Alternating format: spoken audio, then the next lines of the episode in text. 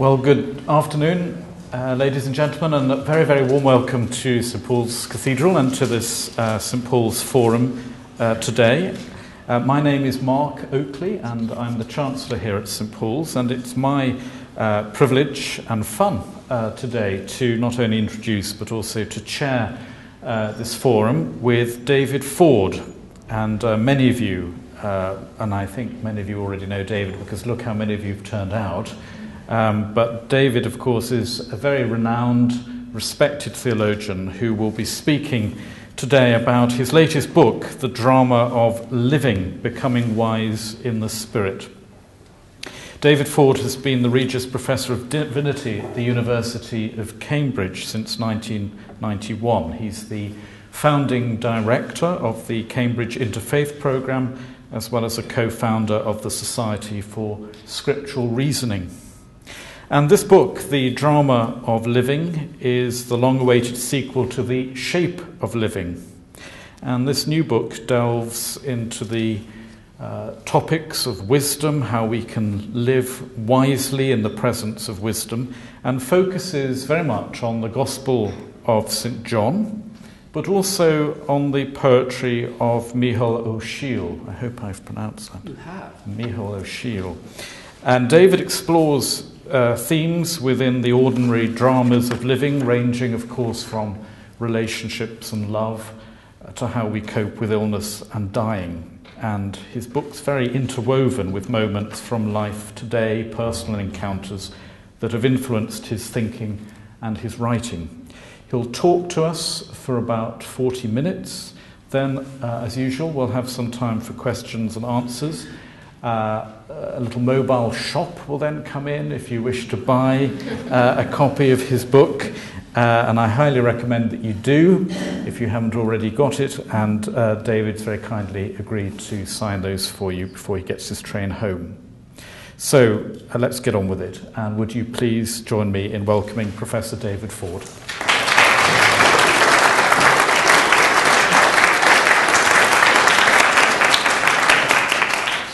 Well, thank you very much indeed, uh, Mark, and thank you very much indeed for coming. It's lovely to see so many here. Uh, and congratulations to Mark for being the one person in England who can pronounce Mícheál Ó Siadhail's name. uh, it's wonderful. Uh, I've also been treated to a little bit of an inside story to what really goes on as the Bishop of London's chaplain, I'm afraid, Mark. I hope you won't mind me saying that there is, as you will notice if you buy the book, uh, a commendation from Richard Chartres, the Bishop of London, uh, on, on the front of it. And uh, when, uh, when Mark saw that, he said, "Oh yes, I remember, I used to write those for him."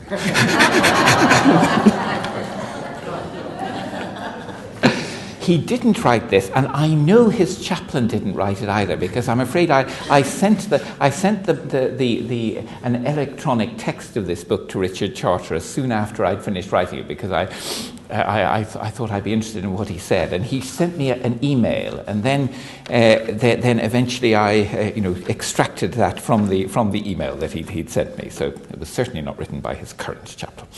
Now. Um, I want to say just a little bit about the origin of this book uh, and then talk about the content. And the the origin, as, as Mark has suggested, uh, was a sequel to The Shape of Living, which was an Archbishop of Canterbury's Lent book in, I think it was nineteen ninety-eight. And that, the, the, the sort of, uh, the combination of things that are in The Shape of Living are the same basic combination of things in The Drama of Living as well. And they were the Bible uh, and the poetry of Mícheál Ó Siadhail. I mean, I might say that Mícheál Ó Siadhail is one of my very closest friends. Uh, we've known each other since we were together in Trinity College, Dublin, and uh, where I did classics and he did Celtic languages. And uh, he, I have been for gosh, nearly fifty years now, uh, his, the first reader of his poetry. So whenever he writes poetry, he, ten, he sends it to me, and he's also the first reader of my theology. And it has been an absolutely extraordinary experience to know that a poet like this is going to be the first reader of all that one, one writes. And of course, we've talked a lot about the content of it as well, and they have all sorts of resonances between them.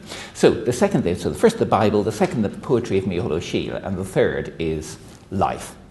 including quite a bit of my own life. And, um, and in The Drama of Living, these sort of three Uh, really are intensified in various ways. The, the Bible is focused mainly on the Gospel of John. I am in the middle of writing a commentary on the Gospel of John, and I've been ten years on the job already. So, uh, and um, there's a bad precedent for people writing commentaries on John. I mean, one, one of the, the most interesting recent books on John was by John McHugh, who spent eighteen years on his commentary, and then a, a colleague of mine edited, you know, what he had done so far when he died after eighteen years.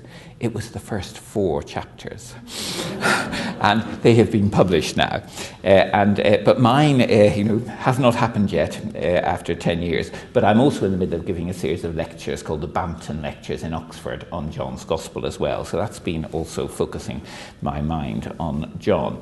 So the focus is on John's Gospel, and then on Mícheál's poetry. It's The recently, Mícheál's poetry has come out in this wonderful uh, collected works. It's thirteen collections, and so it's got all of his work, including, the, of course, the poetry that's been written since The Shape of Living. And it's also got a C D in the back with him reading his own poetry, and it's a, it's, it's a, a lovely, lovely volume. But it, so that is the volume that's the other sort of companion work to the Bible. And then there's also there's also another book, actually, which I'd just like to, to mention, which is this book, which is the most extraordinary book I've ever been part of writing. It's, it's called Wording a Radiance, Parting Conversations on God and the Church, by Daniel W. Hardy with Deborah Hardy Ford, that's my wife, Peter Oakes, he's a Jewish philosopher, and myself. Um, and uh, that was the book that grew out of the last six months of Daniel Hardy's life. He was a theologian, a, an Anglican priest and theologian, and my father-in-law, um, and a very close colleague and co-author and so forth. And during those, during those months, there was this extraordinary conversation between him and Peter Oakes. Uh, Peter knew that he had signed, that Dan had signed a book contract with Cambridge University Press for a book on the church. It was clear when he was diagnosed with terminal cancer and given six months to live, he wasn't going to actually write that book. And Peter rang him up from the University of Virginia almost every day, and he was on his computer at the other end, getting out of him what became the central chapters of this book. And then my wife wrote something about him, and including a, a final chapter on the, his final, um, his final days. Uh, and I wrote a chapter too. Um, but that book figures in the, the, the drama of living as well, in the, in the chapter on timing, aging, and dying. Um, now, uh, so there, there was there was other books figuring in this, uh, and there's quite a lot more autobiography as well in it. Now, for me, writing the book, that meant that I did an awful lot of rereading of things. I reread a lot of Mícheál's poetry. I was, you constantly reread the Bible, obviously, and rereading John's Gospel. My test for a really good book on John's Gospel is, does it make me reread the whole Gospel with that in mind? Uh, and I think you can do that every time you have a big experience, for example, a big change in your life or something. A book like John's Gospel, it, it does well with rereading. And um, one, uh, one of the things I just want to read to you, uh, one of my favourite passages from a book called Religious Reading, The Place of Reading in the Practice of Religion, by the, uh, he's actually um, from this country, Paul Griffiths, but he teaches in Duke University at the moment. And here he goes on religious reading. So far as I can recall, I have always been able to read, to make sense of and be excited by written things. I know, of course, that there was a time when I could not read. It's just that I cannot remember it. But I was never taught, and have still not properly learned, how to read with careful, slow attentiveness.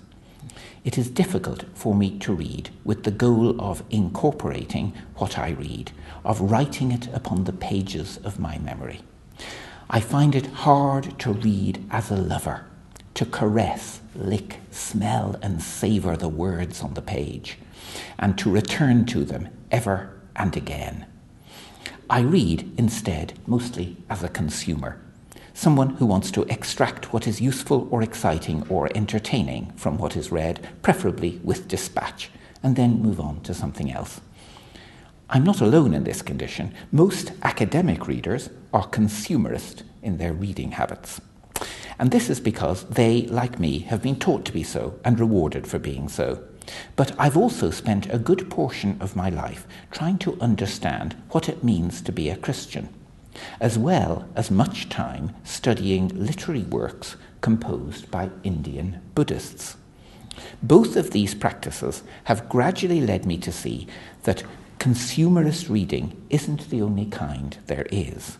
It's also possible to read religiously, as a lover reads, with a tensile attentiveness that wishes to linger, to prolong, to savour, and has no interest at all in the quick orgasm of consumption. Reading religiously, I've come to think, is central to being religious. Losing or never having the ability so to read is tantamount to reading or never having the ability to offer a religious account of things.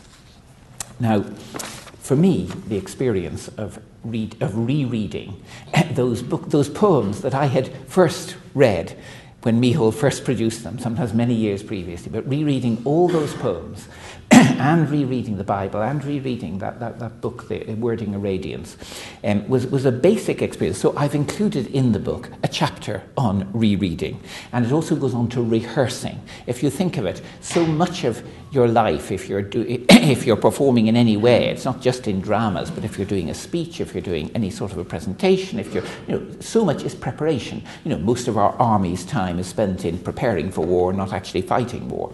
Um, and so far in, in many of the other things that you'll be involved in. And so therefore rehearsing, that practice of repetition and so forth is so absolutely fundamental. And of course it's fundamental to being religious as well. Look, look, look at liturgy. You know, it gives you those massive buckets capable of carrying huge meaning from the word God onwards to salvation, to faith, to love and so forth. And we're given these big buckets, uh, words empty, so to speak, and slowly over time in the repetition, you know, we fill them with meaning. They're filled with our experience, they're filled with other reading, they're filled with all sorts of things that happen to us. And I think, therefore, this, uh, this um, practice of re rereading, rehearsing, and so forth is absolutely basic to our, to our lives. And, and so much of our lives is repetition of various sorts. Just think of your ordinary patterns of, of daily life. So there's a lot of reflection about that in, in that chapter in the book. Now, why about, why drama? Why do I take drama as the, the leading concept? Basically, because I've become more and more convinced that it's one of the most adequate concepts for saying what life is about. And if you think of culture, you know, both popular and not so popular culture, an awful lot of it is films, dramas, soaps, all sorts of things which actually have drama in them. And even the, the, the, the news part of our of our media is full of drama, and they make sure that you try to have it. I mean, I was at a thing in the Sunday Times last week where the head of the B B C broadcasting was there, and she said news is by definition bad news, and what makes it news is tension, conflict, you know, things that, it, drama, in other words. But of course, dramas can be, dramas can be good, dramas can be bad. But, um, but more fundamentally, what I have become convinced of is that the primary perspective on life, the perspective that helps you to keep other things in balance as well, is what I call in, in this book the middle distance perspective. In other words, it's the perspective that we're in now, face to face. You know, that now, if you contrast that with the perspective on reality that, say, you have, if you have a big overview of reality, a big philosophical system or a theological system or something, you know, that's an overview of things, and it doesn't, it doesn't figure with the face-to-face and so forth. It may feed into it in, in various ways. But the primary way in which we live our lives is, of course, face-to-face, and that's the, the, the ongoing drama of people and events and interaction over time. Um, and then if you think of another perspective at the opposite end of our interiority, all those things that go on inside our heads, inside our hearts, that we, that, that, that we think, that are that, that those interior perspective, that's also it. Now, all of those, it seems to me, are absolutely valid. The big overview perspective and trying to make the big connections and the generalizations and so forth, and the interiority things, the, the flow of consciousness that happens all the time and is happening in each one of us now. That all of those, but it seems to me that both in life and also in the Bible, the primary perspective is the middle distance perspective on interaction. If you think of Jesus and the Gospels, most of it is conversations and engagements with people and events in which he was, he was meeting people in a sort of drama of living. Um, and you know very little about Jesus' inner life, the interiority, and he didn't make all that many big statements of large philosophical generalities either about, about reality. And so therefore, the primary way the truth of the gospel comes across, just as the primary way the truth of EastEnders or uh, you know Coronation Street or and, and most films and most dramas come across, is in that middle distance perspective. It's people and events in interaction over time. And that's, that's very important, because it's so easy to get seduced by some of the big generalizations or to get sucked into a sort of an interiority that's not or not actually actively in, in, engaged with other people all the time.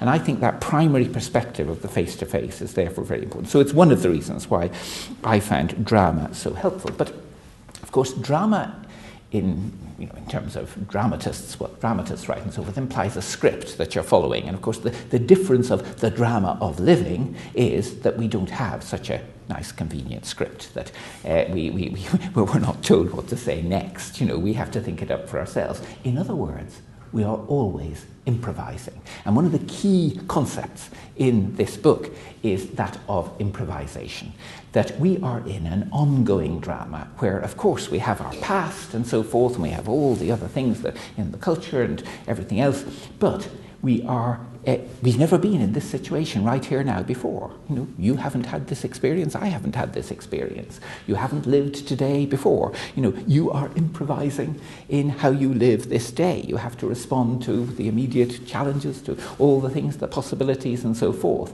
And so therefore, improvisation is absolutely crucial in the drama of living. So what I'm trying to do in this is to get a sense of our lives in dramatic terms, uh, of that, those interactions face-to-face with people as the primary one, not negating the, the big things and the interiority or anything, but saying that's primary. Um, and it's certainly the primary way the Bible conveys its, its truth. Um, and as I say, most contemporary culture too. Um, but, uh, but also trying to say, okay, what's happening in that improvisation? How do we become better improvisers? And that's what I mean by becoming wise in the spirit. Uh, by becoming wise in the spirit, it, you know, it, none of us is wise in the spirit in any absolute sense, but we've. Tr- it seems to me what we're, we're seeking to do is constantly be wiser improvisers in our dramas of living, uh, as, as we face all the things that we face in, in our lives. And the more I read John's Gospel, the more I think that it is both the most dramatic of the Gospels in terms of the crafting of the scenes, all those encounters of Jesus right the way through the Gospel. You know, sometimes John's Gospel is read theologically with a huge emphasis on the prologue, and the prologue's, you know, a very powerful piece of piece of theology and so forth, and I'll, I'll talk about it in a minute. But the uh, but the um. Most of it is drama, most of it's narrative, dramatic narrative. Uh, oh, that's, that's nearly the whole Gospel, with quite a lot of commentary and so forth as well.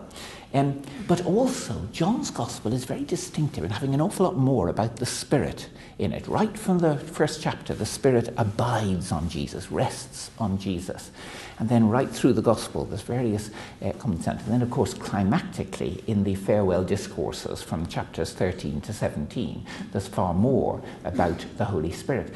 And it's as if in John's Gospel, we are given the tools, that we're given a, a, a, a way of approaching the ongoing drama of life in the Spirit, with an emphasis that actually you've to improvise in the Spirit continually, and John's Gospel is trying to help you do that. It's a sort of script for improvising, if you like, but that's not a paradox. Um, and the Holy Spirit, John says the most astonishing things about the Holy Spirit. if you think of it, just to take two that I find intriguing. I mean, one is that the Holy Spirit will come and lead you into all the truth. In other words, that you're not, you know, John's Gospel doesn't claim to have all the truth. It says truth is super abundant. There's more and more and more and more and more of it. And the Spirit is about leading you into all the truth. And therefore, you have to constantly improvise. You've, you're constantly uh, be, have to be open to, to new truth. More and more and more of this infinite, superabundant truth. Um, And, but then even more astonishing in a way is saying that uh, when Jesus says, uh, it's better for you that I go away, because when the Spirit comes, you know, you'll do, you'll be, you'll, you'll do greater things than I have done. John's is very much a succession gospel. You know, it's a gospel, it seems to me, that, that is written after many decades of meditation, I suspect, uh, you know, and it is therefore a church that is facing, you know, transitions to a next generation, you know, and to be told it's better that you go, that I go away by the leading character, because the Spirit will come and you'll do greater things. That's quite an amazing promise, and it, and it, it gives you that sense of a confidence that actually, of course, John's Gospel is utterly central, is the, the resurrection of Jesus, the, the ongoing living Jesus, the presence of the living Jesus in the Spirit. And John's the only gospel that has the concept of following central in, in the uh, in, in the final chapter of it, in the, in the post-resurrection discourses. Um, but but what jo- what John is doing is, I think, opening us up to a future in which we have to take a lot of responsibility for what we do. And I, I sometimes think that the most important single theological word in the Gospel of John is the little word, as. Just think of it. Love one another as I have loved you. Or as the Father sent me, so I send you. And there's loads of other as's. You know, it's around the foot washing too. You know, you have to do as Jesus did in the foot. Now, what does that mean? John gives us this capacious, tiny word, as. And you've to think, love one another as I have loved you. How did Jesus love? What does that mean now for us in our in our lives? John has very little direct ethics. You know, he doesn't have the Sermon on the Mount. He doesn't have direct teaching on marriage or anything like that. John gives you these capacious words, as, and says, you've got the Spirit to lead you into all the truth. You've got the Spirit so that you can do greater things. And as the Father sent me, so I send you. What an extraordinary commission. You know, I mean, what a responsibility. And therefore, we are commissioned to improvise. We're commissioned to do new things. We're commissioned to do greater things. We're commissioned to think thoughts that have never been thought before. And I think that's exactly what John was doing in his prologue. John's prologue is, you know, it isn't described to Jesus. It's it's it's there. The, the first eighteen verses of the Gospel. And it begins with, in the beginning was the Word. That's the opening words of his own Bible, in the beginning, N R K, the first words of the Greek translation of the Hebrew Scriptures, the Septuagint. And in the beginning was the Word, and the Word was with God, and the Word was God. And then right up to one fourteen, uh, the Word became flesh and dwelt among us. You know, this astonishing concept of incarnation. Nobody had ever thought like that before, as far as we know. We don't, we don't have it anyhow. If they had, you know, John is being led into all the truth as the gospel, and stretching himself theologically into this astonishing uh, framework for his gospel. And, and note where, note where it ends up. The prologue, it ends up with what I think for John is the deepest secret of reality. It ends up. He, he talks about the Son who is in the bosom of the Father, or as the N R S V translated, the Son who, who is close to the Father's heart.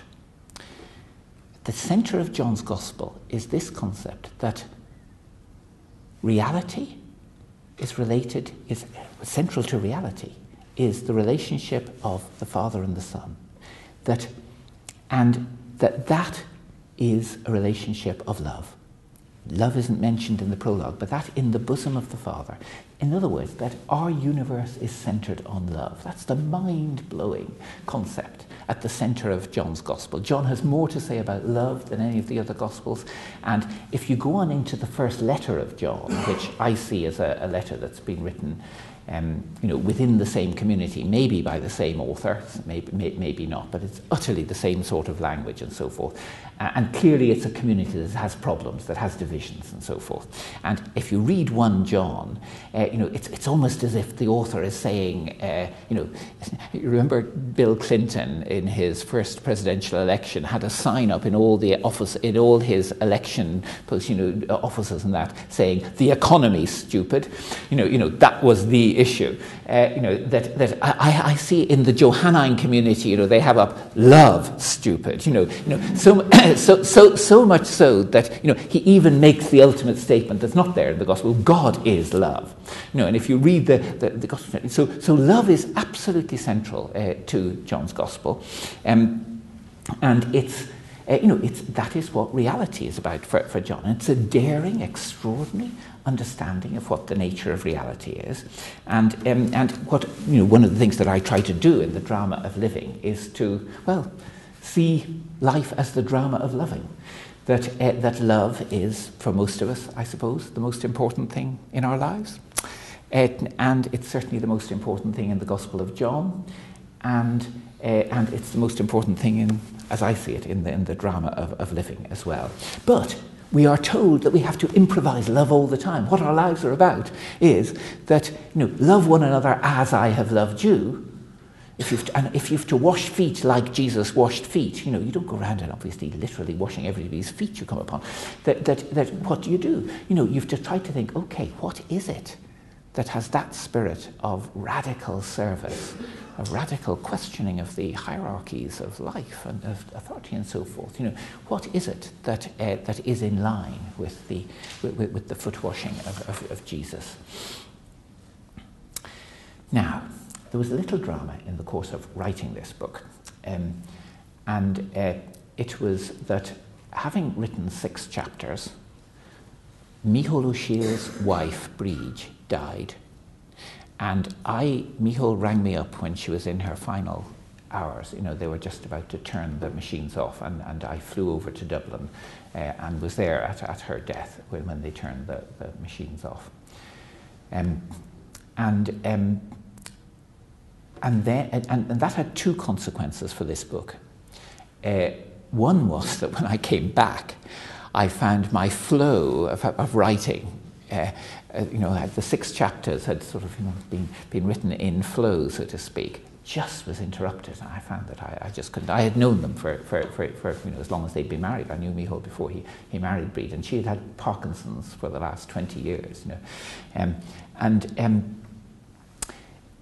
so, and, and I, I wrote the final chapter. You know, there's only one chapter to write, and I wrote the final chapter, and then I sent it off to Mícheál, I remember, and I knew inside it didn't work, but I, but you know, I, I sent it off without any comments, you know, and I'm afraid that the message came back, "This doesn't fly," and so I scrapped it completely, um, and eventually wrote the, the chapter you have you have there, you know, which is actually a commentary on a, a remarkable poem of Mícheál called "Only End."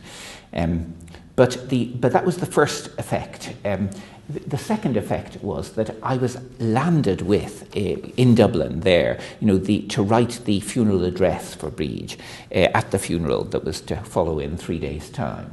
And so I had to sit down and try to do justice to this remarkable woman, uh, and um, and then give the address at the funeral. And the, the address that was given was at the is at the back of The Drama of Living. I, I do it as, as an appendix in there.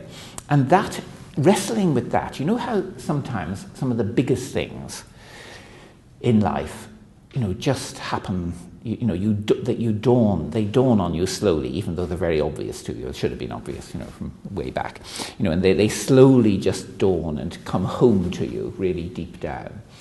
And the thing that came home to me in, in, a, in a much more focused, powerful way, and I had to rewrite some of the other chapters as a result, was um, what I call um, the, the, the, the, the way in which the stronger and the weaker need to come together. You know, that what, uh, that vision of how the stronger need the weaker and the weaker need the stronger in, in life. Uh, I mean, Bríd had Parkinson's for twenty years. I'd witnessed their marriage, you know, Mícheál's faithfulness to her and the, the love between them and the mutuality. And it wasn't a sort of condescending love of someone caring for somebody with Parkinson's or something. You know, it was an utterly rich, deep, you know, marriage and that. And, uh, but she'd been a headmistress. And so she'd been strong, you know, as well, you know, and so so the, there's, there's this sense of Bríd as the strong headmistress, Bríd as the one who was eventually utterly dependent, uh, you know, uh, as, as a Parkinson's sufferer, had to go into a care home and so forth. And what that linked up with uh, for me was the L'Arche communities that I've had a very long association with. How many people have actually heard of the L'Arche? L apostrophe A R C H E, Jean Vanier. It's a good number. That's that's lovely. I mean, those of you who don't, you know, go and find out too. You know, there's a lot about it in in, in this. But but um, but my wife and I have have, have been involved with Jean Vanier for for oh, twenty-five years or so. Um, and, and with the L'Arche communities. In fact, my wife has just founded a, a sort of L'Arche-inspired community, not a residential community, but a sort of friendship place in, in Cambridge just in the last couple of years in relation to that. But the, but the central insight was this, uh, that our society and our, you know, world is healthiest when we centre on those who are the weaker, those who are the more marginalised, those who are the disabled, those with disabilities, and so forth. And that, uh, you know, to centre on the successful and the powerful and the financially wealthy and the, and so forth, you know, is what obviously most of the world does. You know, that's where most things are centred. But Jean Vanier's radical vision of the L'Arche communities is of communities where the little ones are in the centre, you know, and that that brings out from, and, and it's not just, it's not a condescending thing at all, it's deeply mutual, you know, that what happens there is the sort of love uh, that actually our world most, most deeply needs. Um, so that was, that was one of the effects of, that was the second effect of, of the, um, Uh, of, of Bríd's death uh, on, on the book, and the, the, that community of the weaker and the stronger. And, you know, that if our churches can't be communities of the weaker and the stronger, you know, then we're missing out, it seems to me, on the heart of the, the, the gospel. I, I took part in a remarkable uh, process uh, uh, with Jeremy Begbie. Some of you will know him. He's a, you know, on theology and the arts. And there was a collaborative thing with Duke University, which I was part of the group on theology and the arts. Um, and we commissioned James Macmillan, the Scottish composer, to do a Saint Luke Passion. Uh, he'd done a Saint John Passion, and we'd all sort of study that together and heard it performed in King's College Cambridge when he, you know, during one of our things. And Uh, but he wrote that, and it was performed in Duke University's chapel, which holds a thousand people, packed a thousand people last Palm Sunday, the first time. And the most moving thing about this digression is that he has the voice of Jesus is a children's choir. And I read next day on, you know, Luke is the reading in, in the first month, in Monday, in the lectionary, in the Monday of Holy Week. Uh, I heard those words differently, having heard them sung by a children's choir. You know, the the, the youngest is the greatest. You know, that that's that's the thing in, in Luke's Gospel. It's that insight, it seems to me, that's right at the heart of the L'Arche communities, and I think right at the heart of the, the Gospel as well. Now, where on earth does one go next in relation to, in relation to this? I'm nearly at the end of my time. And, well, I'll, I will, I probably should talk a little bit more about love. Um, first, let me make a sort of scholarly uh, observation about, about love in, in John's Gospel. Um, and it's, it also applies to that opening prologue of John, uh, Logos. You know, John's Gospel is remarkable at um, both going deep into the Jewish Uh, roots, you know, his Jewish roots. I think it's pretty clear John was a, a Jewish Christian. Um, you know, into the the, the, the, the, for us, the Old Testament, you know, the Hebrew Scriptures, as translated into the in, into Greek. Uh, and I think my favourite of all books, the book I'd bring to a desert island, is the Septuagint, the, uh, the Greek translation of the Old Testament, done a couple of centuries before Christ. Um, and, and the more I read that, the more I understand John a little better uh, through reading his Bible in his language. Um, but, but, but John is remarkable in both, is in combining those deep roots of, uh, of his, his, his scriptures uh, with his engagement with the surrounding civilization, the Hellenistic civilization of the Roman Empire that he, he lived in. Um, and I think two of his utterly key terms that he does this with are logos, which of course is the word for the word of God, it's the word for the, the commandments, you know, the Decalogue, it's the ten words, the ten commandments. Uh, it's also the word for, you know, for the writings, and it's a word for wisdom. In other words, it covers the whole of his scriptures. Logos is a beautiful term for what, what goes on in the whole of the scriptures. Uh, and also, it's a key word in the civilization. It's a very rhetorical civilization where the word really matters, but also it's a term, you know, as we get it in geology and so forth, you know, it, it, it's used for the sciences, for rationality and, and so forth, and for all sorts of discourses in, the, in that culture. So, so John is doing intercultural theology by opening his gospel with a key term for Jesus that resonates both with the Jewish heritage and with the wider civilization. And he does exactly the same with love, because when uh, Jesus uh, says, you know, greater love has nobody than, no one than this, that to lay down their life for a friend, he's using two words there. There's, there's agape, which is the word that is used in the Septuagint for love a lot of the time, including, interestingly, in the Song of Songs. You know, it's agape that's used in the Song of Songs, much to some people's surprise. Um, uh, but, but also, he's using, you know, friends, philia, friendship. That is um, Uh, the general term in the culture, in the civilization. And so he mixes these terms together so that anybody in the Hellenistic world will learn the resonances of agape, and anybody in the Jewish world will, will, will appreciate the, the wider resonances in the civilization. And of course, in that final chapter, which I want to say a little bit about, the, the extraordinary final chapter of the Gospel of John, um, the, um, in that, in the Peter encounter with Peter, where he asks, you know, do you love me? Um, and then uh, feed my sheep and so forth. The words love switch. Some of them are agape, some of them are philia, you know, where the, the verbs are used in, in, in it.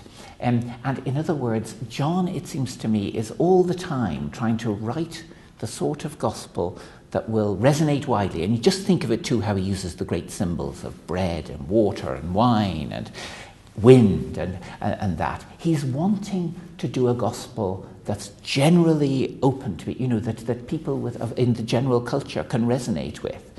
But also, of course, he's wanting to tell a highly particular story about a particular Jew uh, and resonating with the Jewish scriptures throughout. John has less direct quotations from the Old Testament and more allusions. He's utterly steeped in it. He has read and reread his scriptures. And one of the things to note about John is that in the way he interprets his scriptures, he's trying to teach you, the reader, how to read him. In other words, he, I think it's pretty clear, he saw himself as writing scripture. You know, he opens with the opening of his thing. I, I had a remarkable experience the, uh, early on in my process of writing my commentary, which hasn't been written yet. Um, I, I, I saw that, uh, that Richard Borkum, uh, a New Testament scholar who is a professor in Saint Andrews, was retiring to Cambridge. And at the same time, Richard Hayes, my favourite of all North American biblical scholars in Duke University, was on sabbatical for six months. So I, uh, I, got into, I emailed them and said, would you like to read John's Gospel together? And they both said yes, so we put twenty-one dates in the diary, three hours each, uh, one for each chapter of John's Gospel between July and Christmas, and we read through the whole Gospel together. Now, they differed on all sorts of things, which is fascinating for me because, you know, I, it, it meant that I was writing my commentary and dialogue with others, uh, and that. But, but the... the um, But whenever they agreed, I really listened because, you know, and one of the things they agreed on was that John was writing scripture and saw himself as writing scripture.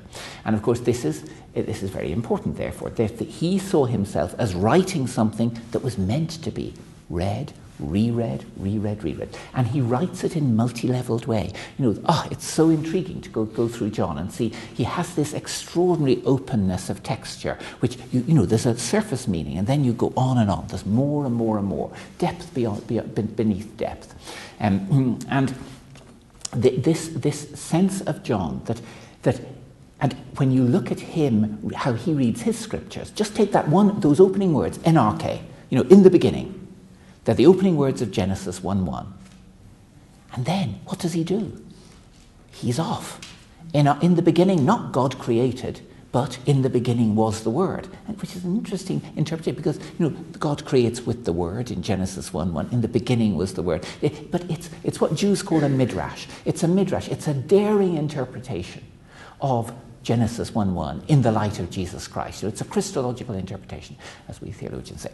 And it's uh, and and John again and again daringly interprets his scriptures. And I think what he expects us to do is to daringly interpret him as well. In other words, he doesn't want just to say what he said. He wants us to do what he did. What he did was he daringly interpreted his scriptures, and he was led into all the truth more and more and more. He wrote the prologue, you know, this extraordinary piece of theology that's gone on generating theology, probably the single sh most important short text in the history of Christian theology.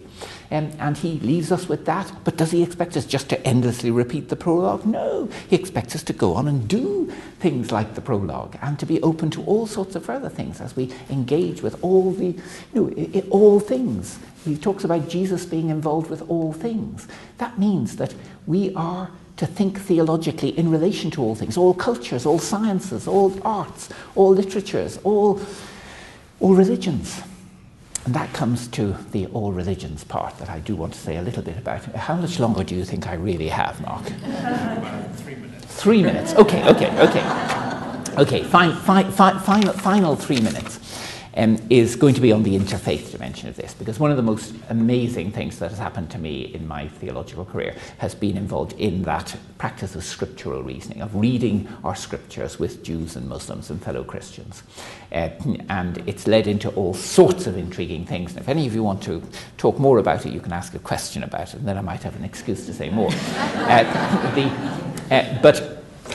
Um, but but in the in, in one of the chapters, you know, the, the I think it's the second chapter about wisdom within and between traditions, I talk about this experience of bringing uh, your own scriptures into dialogue with other scriptures and what's happened in that. I mean, I have read John chapter one and other parts of John with Jews and Muslims, and that is an interesting thing. There's no way that they will take on incarnation, the, the concept of incarnation that, that, that is there. But what we have found in, what I found in doing this for about twenty years, and I talk, talk a bit about that and some of the contemporary developments in it, um, is that it's been one of the most fruitful ways of just getting some sense in which this extraordinary logos, the, the word, the word of God, relates to all things, relates to all religions.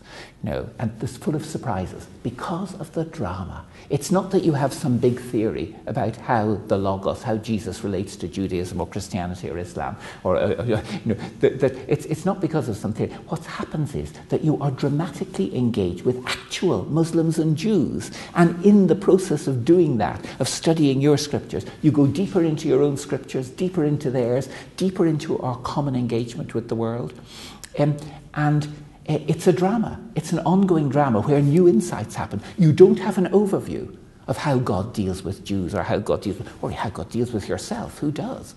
You know, it's great, very mysterious, isn't it? How God deals with any of us.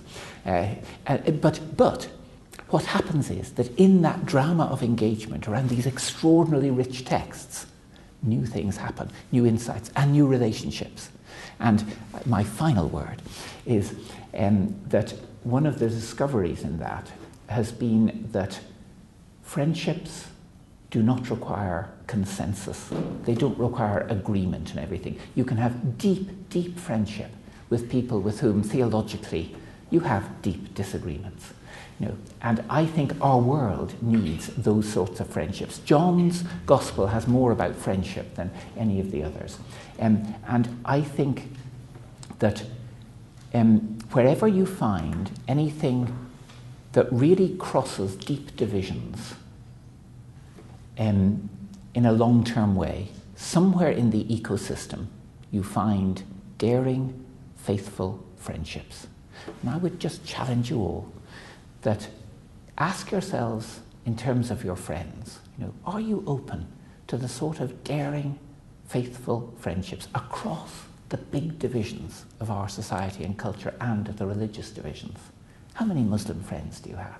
Now, there may be some Muslims here. the, uh, you know, that, that this call to radical love, to radical friendship, I think is the thing that fulfills that extraordinary vision of John's Gospel. God so loved the world, the world, that he gave his son, so that, et cetera. Yeah. Thank you very much indeed.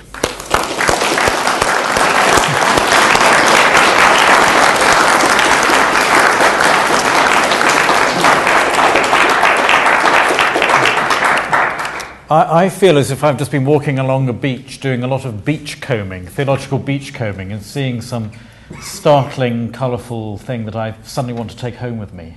Um, and so much there. So please, now's your time to uh, to ask questions of Professor Ford. Yes, here. Well, well, I'd rather like to hear your meditation on the second chapter of John, because after the prologue, he goes into the mundane, plunges straight in to a very simple narrative, the, the marriage feast of Cana of Galilee. I think one of the few times he mentions the Virgin Mary, and and he he uh, it, it transforms the the thrust of the gospel mm. into the ordinary. Mm. Yes, absolutely. I think I think that's such a good point. You know, the ordinary is absolutely there. Uh, you know, you know, and of course, that culminates in the final chapter, which I didn't yeah. say much about. You know, because what's happening there, it seems to me. Uh, you know, and I have a in in in in in the book I discussed this. You know, first of all, there's the big upfront named disciple, Peter. You know, the dramatic one, uh, overtly dramatic, so to speak. You know, uh, who who is uh, you know who has denied him three times, and then is you know is asked three times, "Do you love me?" and so forth, and then told that he's going to die. You know, uh, a very public death, so to speak. That's the public drama. But then he asks about the beloved disciple who's not named, just as the mother of Jesus is not named in John's Gospel. Why? Why? I think because we're all meant to figure into those fundamental characters, the mother of Jesus, the beloved disciple. You know, that there, there are two, a male and a female character who are invited to, to, to identify with us. But, but then he says, what is it to you if he should abide, remain? It's that, that basic word menine, you know, which if you read the parable of the vine, in chapter fifteen, it's ten times in ten verses, I think, that word, menine, abide, comes. It's one of the fundamental words for John. And so it's not just an accident. You know, he's saying, what is it to you if he should abide? And, and where is he abiding? Because if you go back to the crucifixion, uh, you know, that Jesus from the cross says, mother, behold your son, son, behold your mother. You know, the beloved disciple, and it, you know, in John's world, you know, the beloved disciple and the mother of Jesus are living are living together. In other words, we're given this just little final touch that the ongoing drama, the ongoing ordinary drama, domestic drama, you know, is there. That's where John's Gospel generates from. You know, that this is the, the testimony, you know, that generates the Gospel. And so you have in that final epilogue the combination of the public and the ordinary drama. And I think you're so right that that the the, the don't get me started on the, these things, because you know when when when when you choose a chapter that I've actually written the commentary on, you know, you're likely you're likely to get an awful lot more than you bargained for. But but but uh, but let me just give one clue. Let me just give one clue. This is this is that one of the most wonderful commentaries on the Wedding at Cana is a poem by that superb American poet, Richard Wilbur. Uh, I see a nod here. He is just superb, Richard Wilbur. And he has a toast at his son's wedding. I mean, it's it's a toast at his son's wedding, which he builds around, you know, at the toast at his wedding, around the story of Cana. And it's the most wonderful thing, both theologically and humanly, I think, of exactly turning ordinary drama, you know, into really deep, rich theology and poetry at the same time. Yes.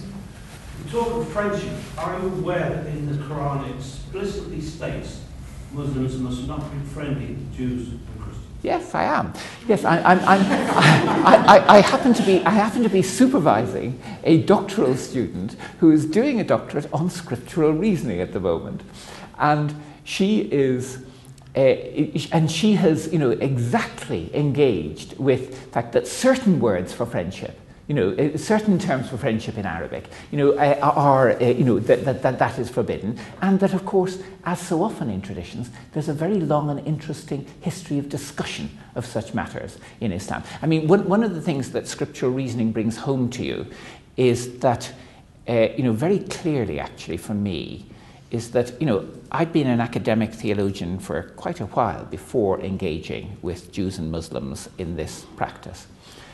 And I soon learned that all my generalizations about Judaism or about uh, Islam had to be subjected to the living testimony of people who are actually living it, who know their texts, who know their hadith, know their Quran, and so and so forth. And therefore, you don't just quote the Quran. You know, you know, you don't just quote the Quran at people. If you're, if you're not, you know, you know that what you realise is that every quotation from the Quran is linked to this, is linked to that. There's all these commentaries, just as there is, of course, similar in, in Judaism and, and in Christianity.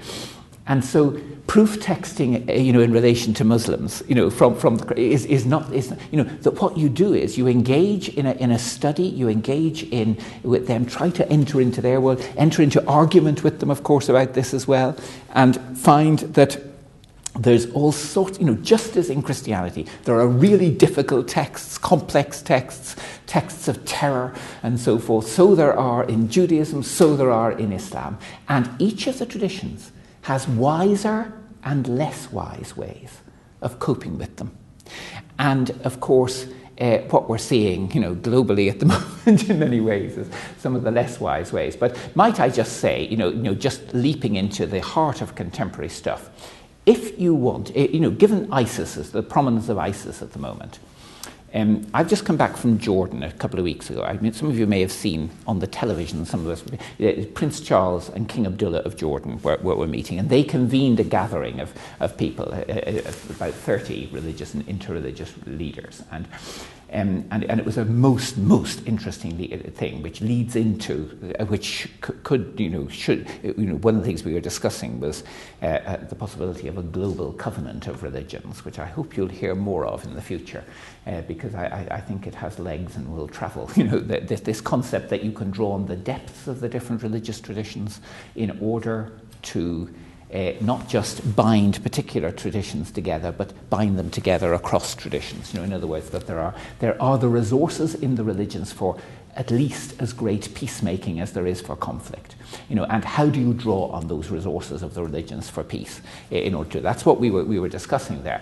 Um, but the but one of the documents that we were all given there was a document. How many people have actually read the open letter to the head of ISIS, to Baghdadi, the head of ISIS, that's been issued by one hundred twenty-six Muslim scholars?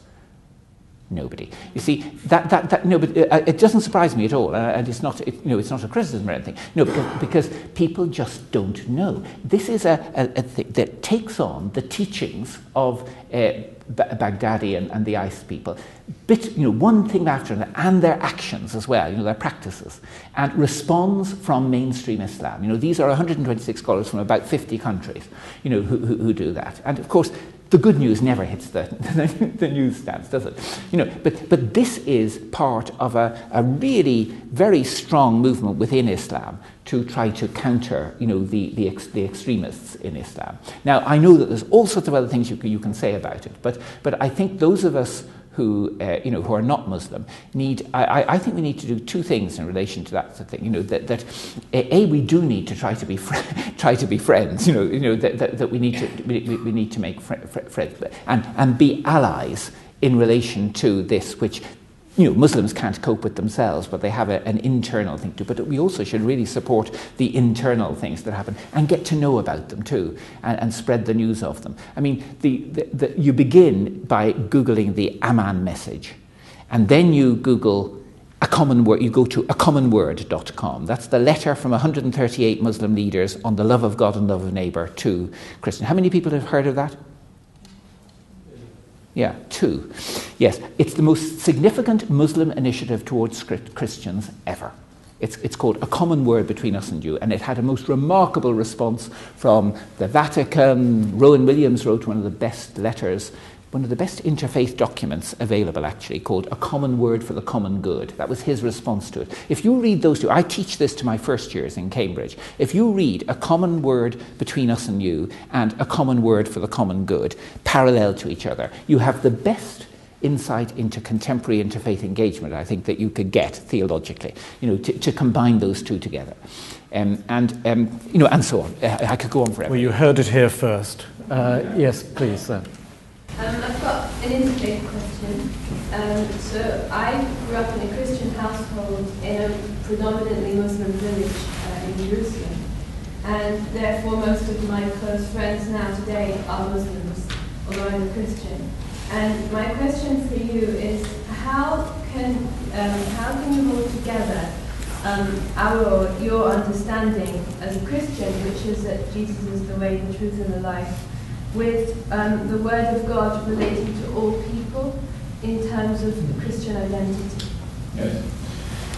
Um, I mean, in John, John's Gospel, it's very interesting. Frances Young, who's one of my favourite theologians, you know, she, she, she, she's a patristic scholar as well as a New Testament scholar. Um, uh, she reflects on precisely that verse, you know, how it was done in the patristic period, you know, how the early Christians, uh, you know, dealt with that. You know, and it wasn't to rule out the possibility of salvation for other people at all. You know, why? Okay, why? Because in John's Gospel, when Jesus says, I am, who is the I? The I is the Logos through whom all things were created. In other words, it's not, you know, that, that to think that what Jesus is saying, I am the way, the truth, and the life, no one comes to the Father but by me. You know, who is the me there, and how does that me work? You know, th th this is a, a me who works universally. I mean, who, who who's involved with all things. You know, by definition, you know, I mean, that, that's how John defines who the me is in that sense. So therefore, it's not a matter, you know, of saying that if you haven't actually committed your life to Christ in a one-to-one encounter, and you know, you know, and said, you know, therefore you're damned or anything like that. That's completely alien to John's Gospel. Um, you know, that that uh, it seems to me that John. Um, I mean, there's a huge literature, of course, on, you know, precisely these sort of things and about the limits of salvation and all the rest. But if, if I might sum up, you know, the, sort of my own line on, on, on that, um, it, it is that um, what we as Christians are committed to doing is to giving testimony to Jesus as the Word of God, the Son of God. You know, the, uh, you know, all the, you know, I'm an absolutely mainstream Orthodox Christian in terms of what, you know, in, in what, what one says, um, and. How does that relate, you know, how does God relate to other people? I don't have an overview. There's a real mystery, and I think that's very much a, a biblical concept as, as well. You know, I don't know how God relates to Muslims. I only know that I am absolutely committed to both. You know, I give testimony, scriptural reasoning. You know, you say what you think the gospel means. You know, and it's, you know, the sharing of your different truths, and you can disagree. One of our favourite things is it's about improving the quality of disagreement. No, like marriage, the, the, and, and the, um, and, and, and what, and, and what, what, how one handles the exit. I, you know, probably the theologian who, well, take a Catholic and a Protestant theologian who've really wrestled with the salvation, you know, beyond beyond the church, so forth, with, with, with that question. Uh, Karl Barth concluded, in radical critique of his own Calvinist tradition, where there was double predestination, he concluded, the Christian is one who, in the light of Jesus Christ, is permitted to hope for the best for everyone. And Karl Rahner, the great, Amer great, great, the great uh, Catholic theologian, I mean, who is another wonderful classic of the twenty-first century, has a very, a very similar line, you know, from, from, from a Catholic side. Um, and my final word on that is that each of our traditions, Jewish, Christian, and Muslim, and I'm only, you know, I mean, the Hindu and all those are, you know, fascinating, and I'm just not going there at the moment, you know, we don't have too, too long time, and um, that, that, um, that each of them are eschatological faiths. In other words, they have a future that is God's future, and in all of them, they all confess there are going to be surprises in the future. You know, if anything is true of Jesus' talking about the end, it is that people are going to be surprised. When did we call you Lord, Lord? You know, there are going to be surprises. And by definition, you don't know what the surprises are, otherwise it wouldn't be a surprise. So, so, so, so I, I, I find in interfaith engagement that one has to be utterly, you know, I have to be utterly Christian, I expect others to be utterly Jewish, utterly Muslim, and, and so forth. We engage in the drama of this. We don't have God's overview of this drama, and we certainly don't know where the drama will head, but we are confident that a compassionate, merciful, loving God, you know, has a good future for all of us, and that there will be good surprises in that future. There is time for one last, because we do have a rule that we finish at two, so we all know where we are. There is uh, time for one last uh, question, if, if so. Yes. Yeah. I just wondered the connection between religion and culture, in that they often cross over. I've worked in uh, the last twenty years in a, in a whole range of developing countries, so I have worked alongside Muslims, Hindus, Buddhists, and I've been forced to confront a lot of those issues that you've been talking about.